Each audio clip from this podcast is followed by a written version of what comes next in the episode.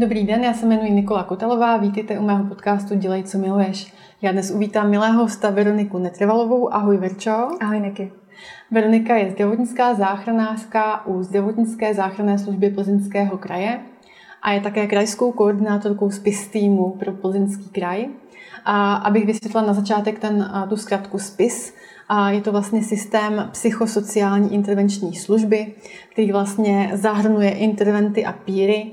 A k tomuhle všemu se ještě dostaneme a nějak to vysvětlíme dál.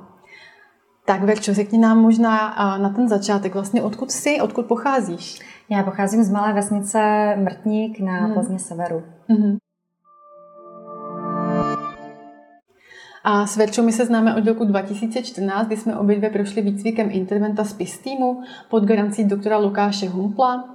A Lukáš Humpl je vlastně klinický psycholog, který společně s Vendulou Kolářovou zaštiťují spis já si myslím, že kdokoliv, kdo se pohybuje buď v mém, anebo tvém oboru, a nebo celkově v oblasti zdravotnictví a setkává se s nějakými krizovými situacemi, nebo ho zajímá krizová intervence, tak si myslím, že není možné, aby tato jména neznal. A toto jsou dva skvělí profesionálové, kteří opravdu se i po té lidské stránce chovají naprosto úžasně.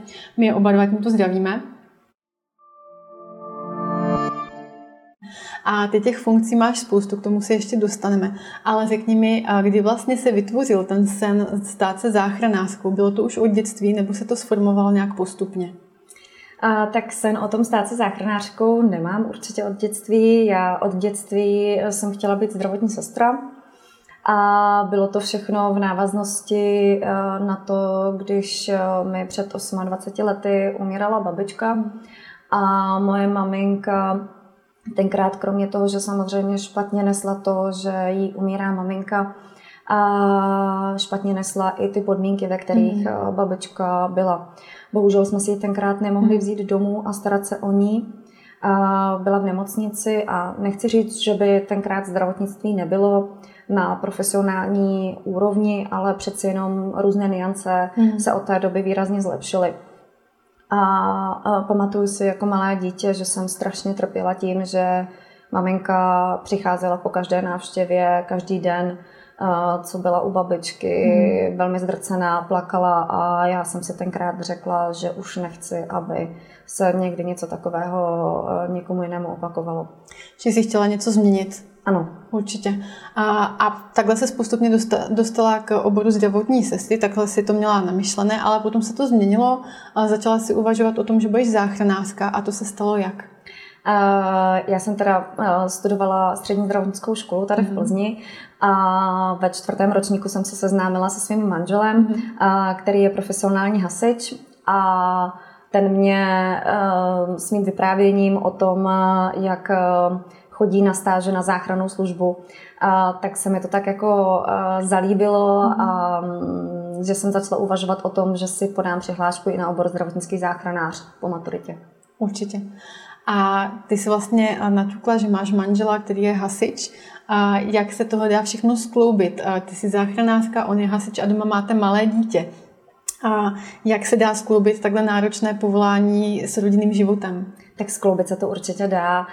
Je důležitá ta podpora vzájemná těch partnerů, protože manžel má taky spoustu svých koníčků, mm. kromě toho, že dělá tuhle profesi mm. a já také. Takže je tam důležitá ta podpora a vzájemně si nějak víc stříc, aby jsme všechno zvládli a mohli jsme se v klidu postarat o naše dítě. Určitě. A zároveň jsme měli své koníčky. Mm-hmm. Ty jsi ty zdravotnická záchranářka, ale taky koordinátorka vlastně interventů a píru pro Plzeňský kraj. A, a zkusme možná na tom začátku i vysvětlit, co je to intervent a co je to pír. Tak pír je profesní kolega.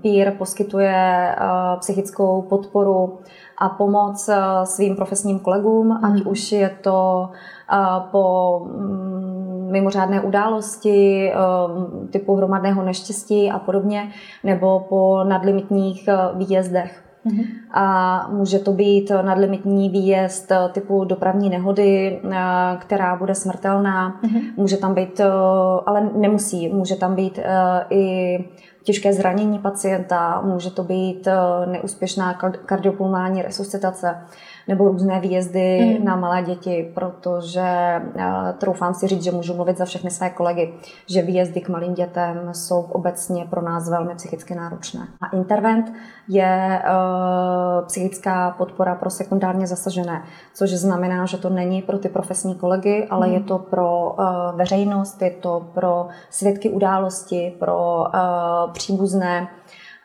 po e, náhlém úmrtí, e, při tragických nehodách a podobně.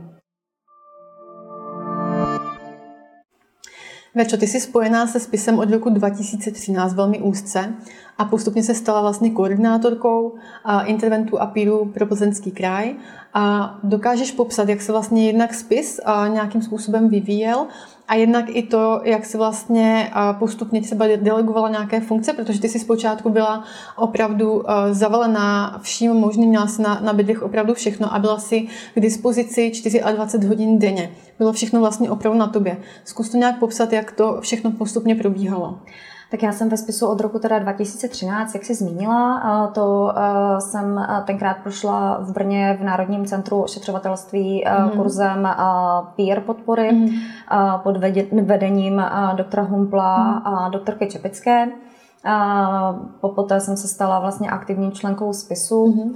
A v roce 2014 jsem se díky tehdejší koordinátorce Lence Ptáčkové dostala na kurz interventu, mm-hmm. který probíhal teda na zdravotnické záchranné službě Plzeňského kraje, mm-hmm. kde jsme se teda poprvé setkali i my dvě spolu.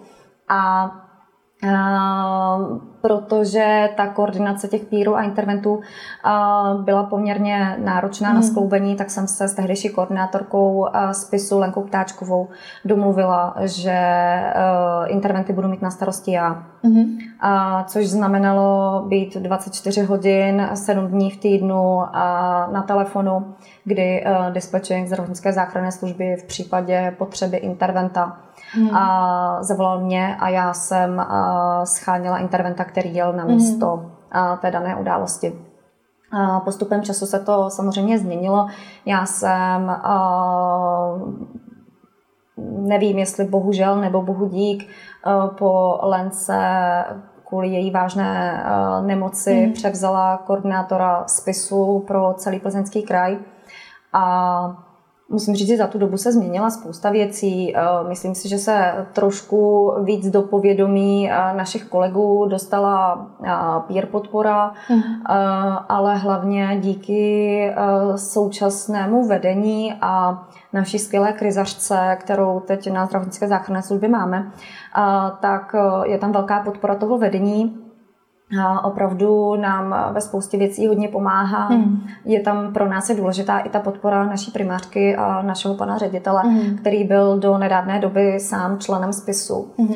A, takže pro nás je to strašná výhoda oproti některým jiným organizacím a vlastně v současné době já nemusím být eh, na telefonu 24 hodin eh, denně, 7 dní v týdnu, protože od července máme příslužby, takže dispečing zdravotnické záchranné služby volá konkrétnímu interventovi, který ten den drží příslužbu a je doma na telefonu. Perfektní. A Berčo, myslíš si, že dnes momentálně mezi tvými kolegy například je termín PIR už dobře zažitý a už si jakoby dokážou ti kolegové snadno říct o pomoc, když třeba dojde k nějaké mimořádné události, která není úplně snadná, dokážou zvednout telefon a zeptat se kolegy, můžeš mi dát nějakou podporu? A nebo myslíš, že to ještě takhle úplně zažité není a je kde se vlastně zdokonalovat? Tak určitě vždycky si myslím, že eh, je někde nějaký prostor na to se zdokonalit. Eh, mezi mými kolegy eh, bohužel někde úplně není úplně rozšířený pojem peer, a snažíme se ale proto udělat maximum.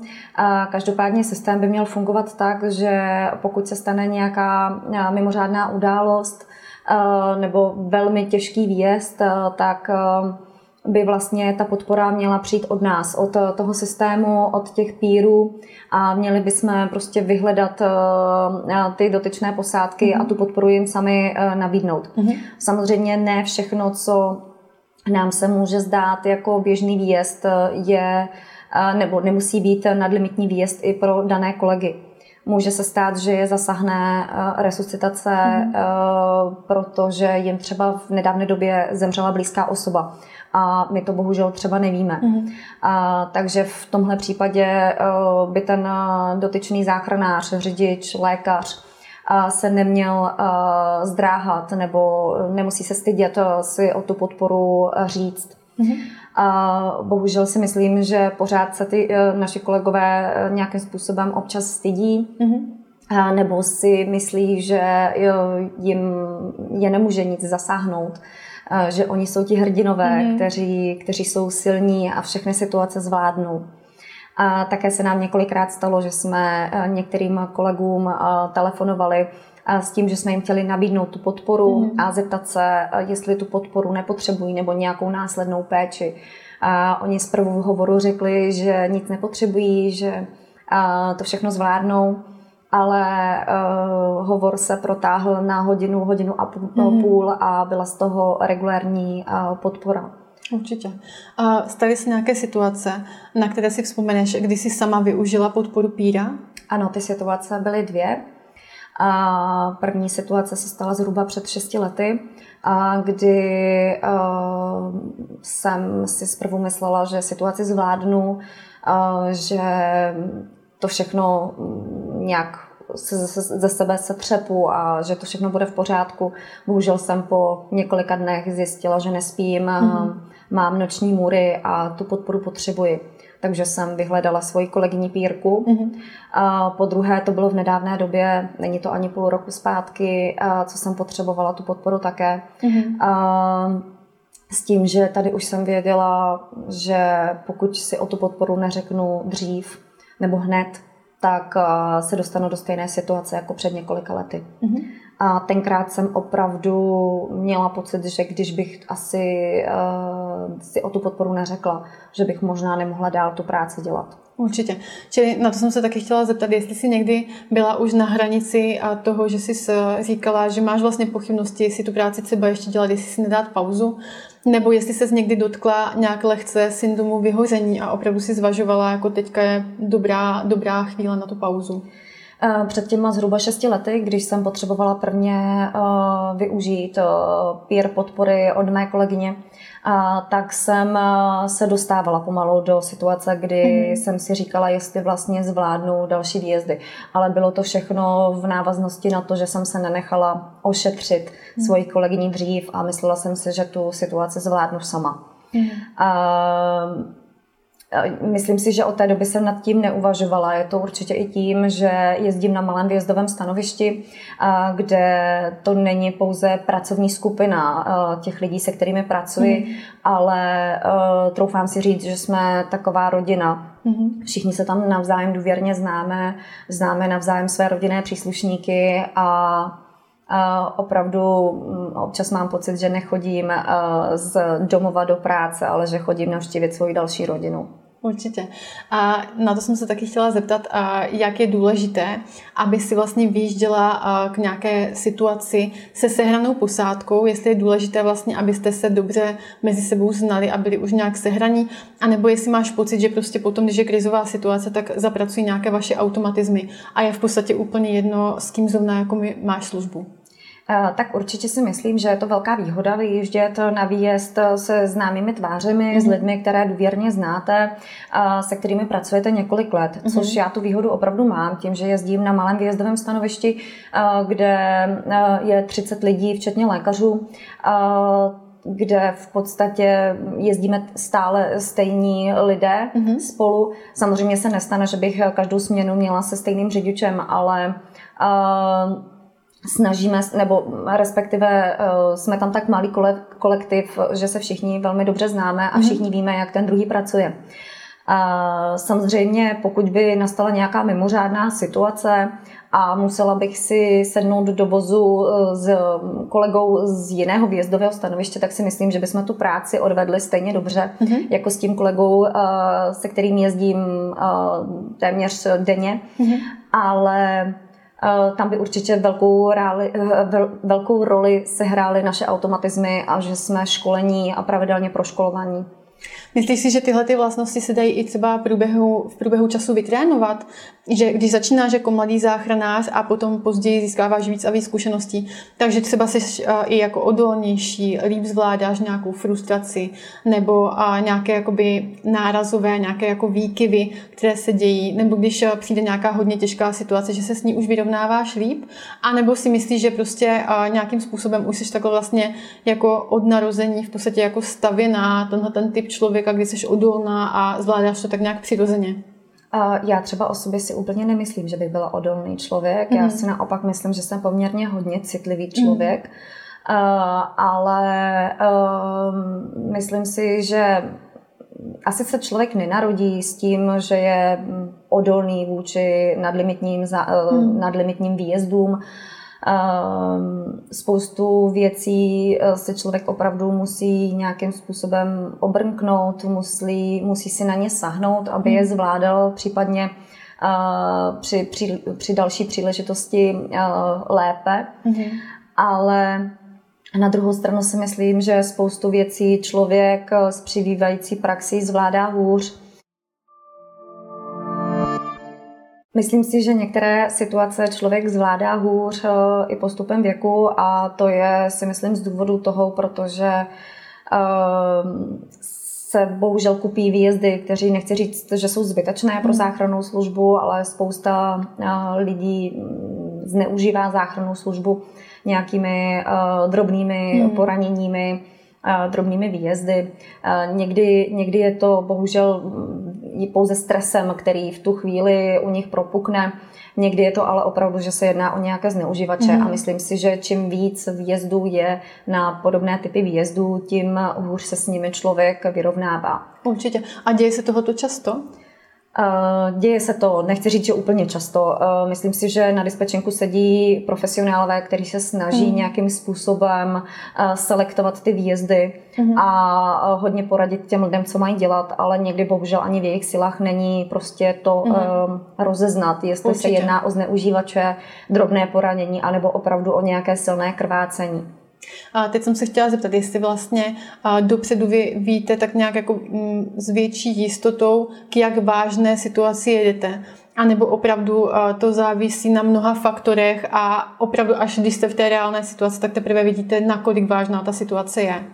Tak určitě to záleží na mnoha faktorech. Každopádně na dispečenku zdravotnické záchranné služby sedí profesionálové. Mm-hmm. Jsou to zdravotníci jako my, mm-hmm. kteří se snaží z té situace a z těch informací vytěžit ty adekvátní informace, které jsou potřebné pro nás. Mm-hmm. Určí prioritu výjezdu, určí naléhavost výjezdu a podle toho pošlou posádku. A sedí tam, jak jsem řekla, profesionálové, kteří se snaží nějakým způsobem opravdu z těch lidí dostat co nejvíce mhm. informací, kteří jsou, které jsou pro nás důležité. A nám vyleze z tiskárny výjezd, zazvoní nám telefon, a na výjezdovém lístku máme několik informací, mm-hmm. podle kterých my jsme schopni si udělat nějakou představu o tom, co nás na místě čeká. Samozřejmě někdy se stává, že nám dispatching ještě přes vysílačku dohlašuje nějaké dodatečné informace, který, mm-hmm. které zjistili Um, někdy se bohužel stává, že i přes jejich obrovskou snahu nejsou schopní nám uh, ty, do, ty dostatečné informace sdělit, ale to většinou bývá v malém nechci říct to úplně procentu a možná až promily výjezdu. Určitě. A dá se říct vlastně, jaký typ výjezdu máš nejraději ty? To se asi úplně nedá říct. Já velice ráda vyjíždím na psychiatrické pacienty, mm-hmm. protože mě nějakým, nějakým způsobem baví se s eh, těmi lidmi popovídat mm-hmm. a, a řešit s nimi nějakou jejich eh, situaci. A každopádně možná to někomu může přijít až morbidní, ale myslím si, že pro každého záchranáře který potřebuje ten adrenalin. Jsou zajímavé výjezdy typu dopravní nehoda, mm. kardiopulmonální resuscitace. Samozřejmě vždycky to závisí na tom, jak, ta, jak ten výjezd dopadne. Ale při uh, každém zachráněném lidském životu uh, v nás nějakým způsobem stoupne to štěstí mm. a máme potom pocit uh, uspokojení z té dané práce. Určitě. A čili i ty zažíváš takhle vlastně uh, ty nástupy toho adrenalinu, vlastně dá se říct, že to máš ráda a potom, když to vlastně dopadne v uvozovkách dobře, tak uh, je to toto uspokojení? Ano, Aha. Ano, myslím si, že ano. A na to navážu vlastně, co na té práci nejvíc miluješ, i když a dalo by se říct, že toto je taková paradoxní otázka, že by někdo mohl uvažovat o tom, jestli vůbec na takhle adrenalinové práci může člověk říct, že něco miluje. Ale já si zase nedokážu úplně jako představit, že by nějaký záchranář do práce jezdil opravdu s nějakým jako odporem, nechutí, demotivovaností a že by vlastně dokázal dobře fungovat. Myslím si, že tam je hrozně důležité právě, aby tu práci jako fakt měl rád a až ji skoro miloval. Takže co na tom úplně nejvíc miluješ? Asi právě to, co jsi řekla, ten nástup toho adrenalínu mm-hmm. k mhm. tomu, jaké to bude na místě mm-hmm. a ta následně dobře odvedená práce. Mm-hmm. A to, že zjistíte následně, že člověk, kterého jste resuscitoval, odešel za týden, 14 dní z nemocnice mm-hmm. domů mm-hmm. a je zdravý, je bez neurologického nálezu a ten člověk bude dál žít plnohodnotný život, mm-hmm. je podle mě největší odměna pro každého záchranáře. Určitě. A dá se tohle někdy i zpětně zjistit, jak to vlastně s tím člověkem dopadlo? Nebo ano, ano, někdy se to dá zjistit, někdy ne. Samozřejmě mm-hmm. musí se ctít nějaké lékařské tajemství, takže někdy se ty informace úplně nedozvíme tak, jak bychom chtěli. A někdy se to dozvíme a někdy nám ty lidi přijdou i osobně poděkovat, což mm-hmm. je asi ten nejvě, ta největší podsta, kterou záchranář může, může dostat.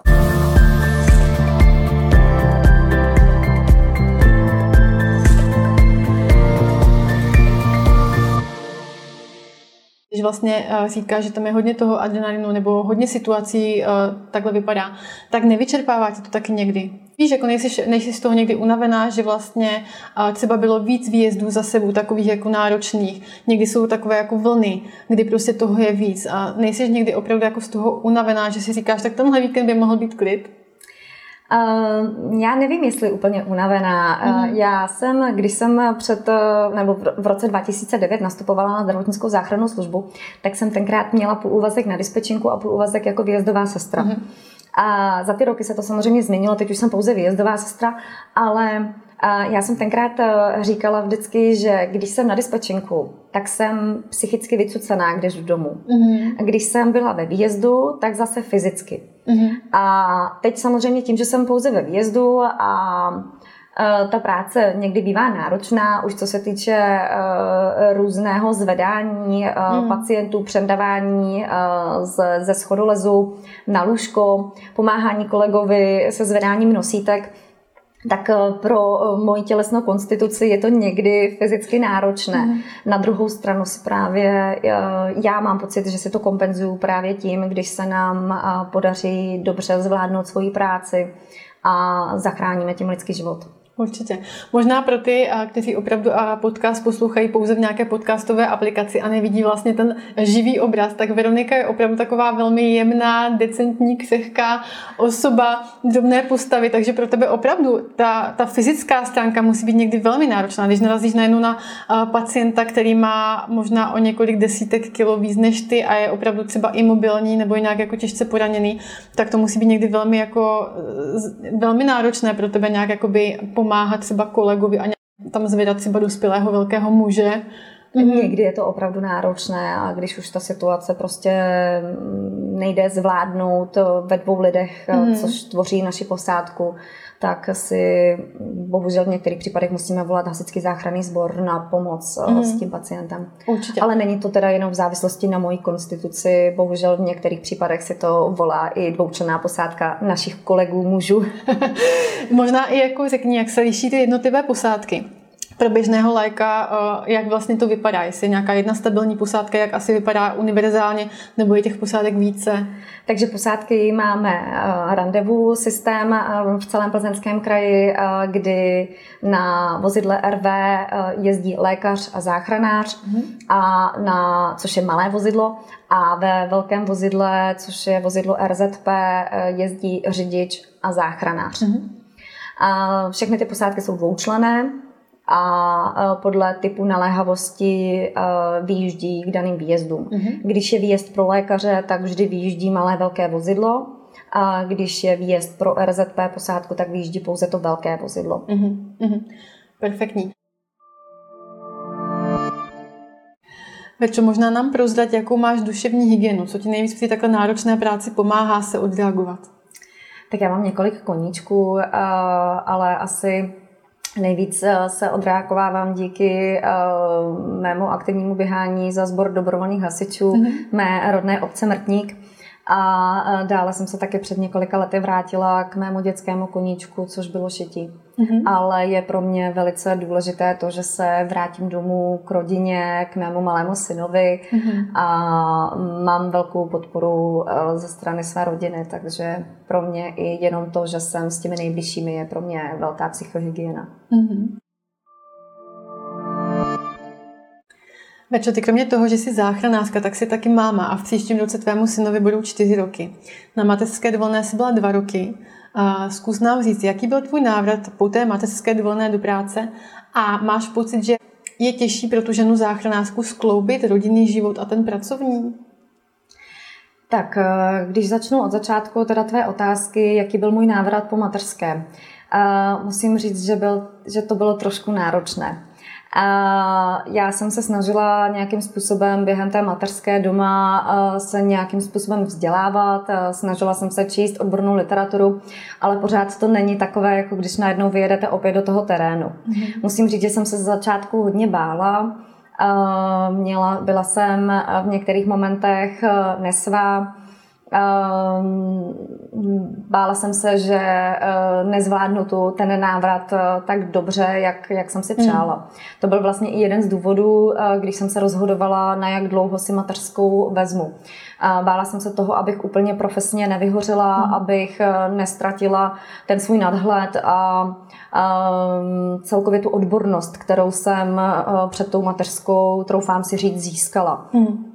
A díky, díky tomu, že opravdu dělám skvělým tý, se skvělým týmem lidí, tak jsem opravdu během těch dvou měsíců po materské jsem se do té práce zase dostala mm-hmm. a byla jsem si svým způsobem jistá. A máš pocit, že třeba mateřství tě v něčem i jako zocelilo a zodolnilo a že máš třeba teďka trochu jiný i náhled na některé situace a jsi vlastně možná i lepší záchranářka? Mm, nedá se to takhle říct, mm-hmm. alespoň já to tak nepocituji. Naopak si myslím, že hormony během těhotenství s ženou udělají opravdu hodně. Mm-hmm. A uh, myslím si, že jsem se stala ještě víc citlivá v některých případech.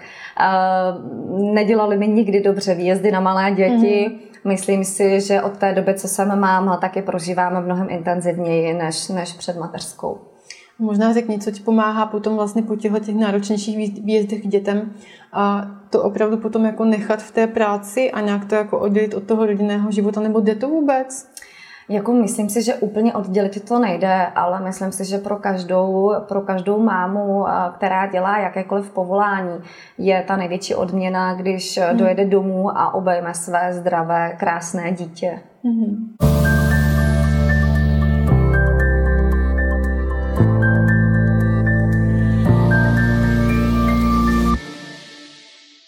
A možná ještě zkus taky popsat, jak se vlastně záchranář dál v průběhu své kariéry buď může, anebo dokonce třeba musí vzdělávat.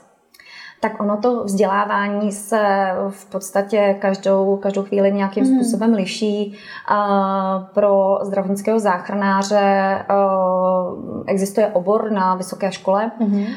který je zakončený bakalářským titulem s tím, že u nás samozřejmě mohou pracovat i sestřičky s postgraduálním vzděláním na ARIP. Mm-hmm. V průběhu zaměstnání se samozřejmě můžeme udělat spoustu kurzů, a doplnit si i vzdělání, protože já sama jsem před mm-hmm. lety nastupovala pouze s vyšší odbornou školou a vlastně v průběhu práce jsem si dodělávala bakalářský a nakonec i magisterský magisterské vzdělání. Uh-huh, A kolik let vlastně tuhle práci děláš? Od roku 2009, takže téměř 12 let. Aha. A ty jsi taky, Veru, byla v letošním roce hlavním, eh, hlavním pořadatelem konference spisu. A zkus nám o tom něco říct. A tak konference spisu v letošním roce na jaře proběhla v Nečtinech. Mm-hmm. A byla to e, velká celorepubliková konference e, pro e, interventy, spis systému.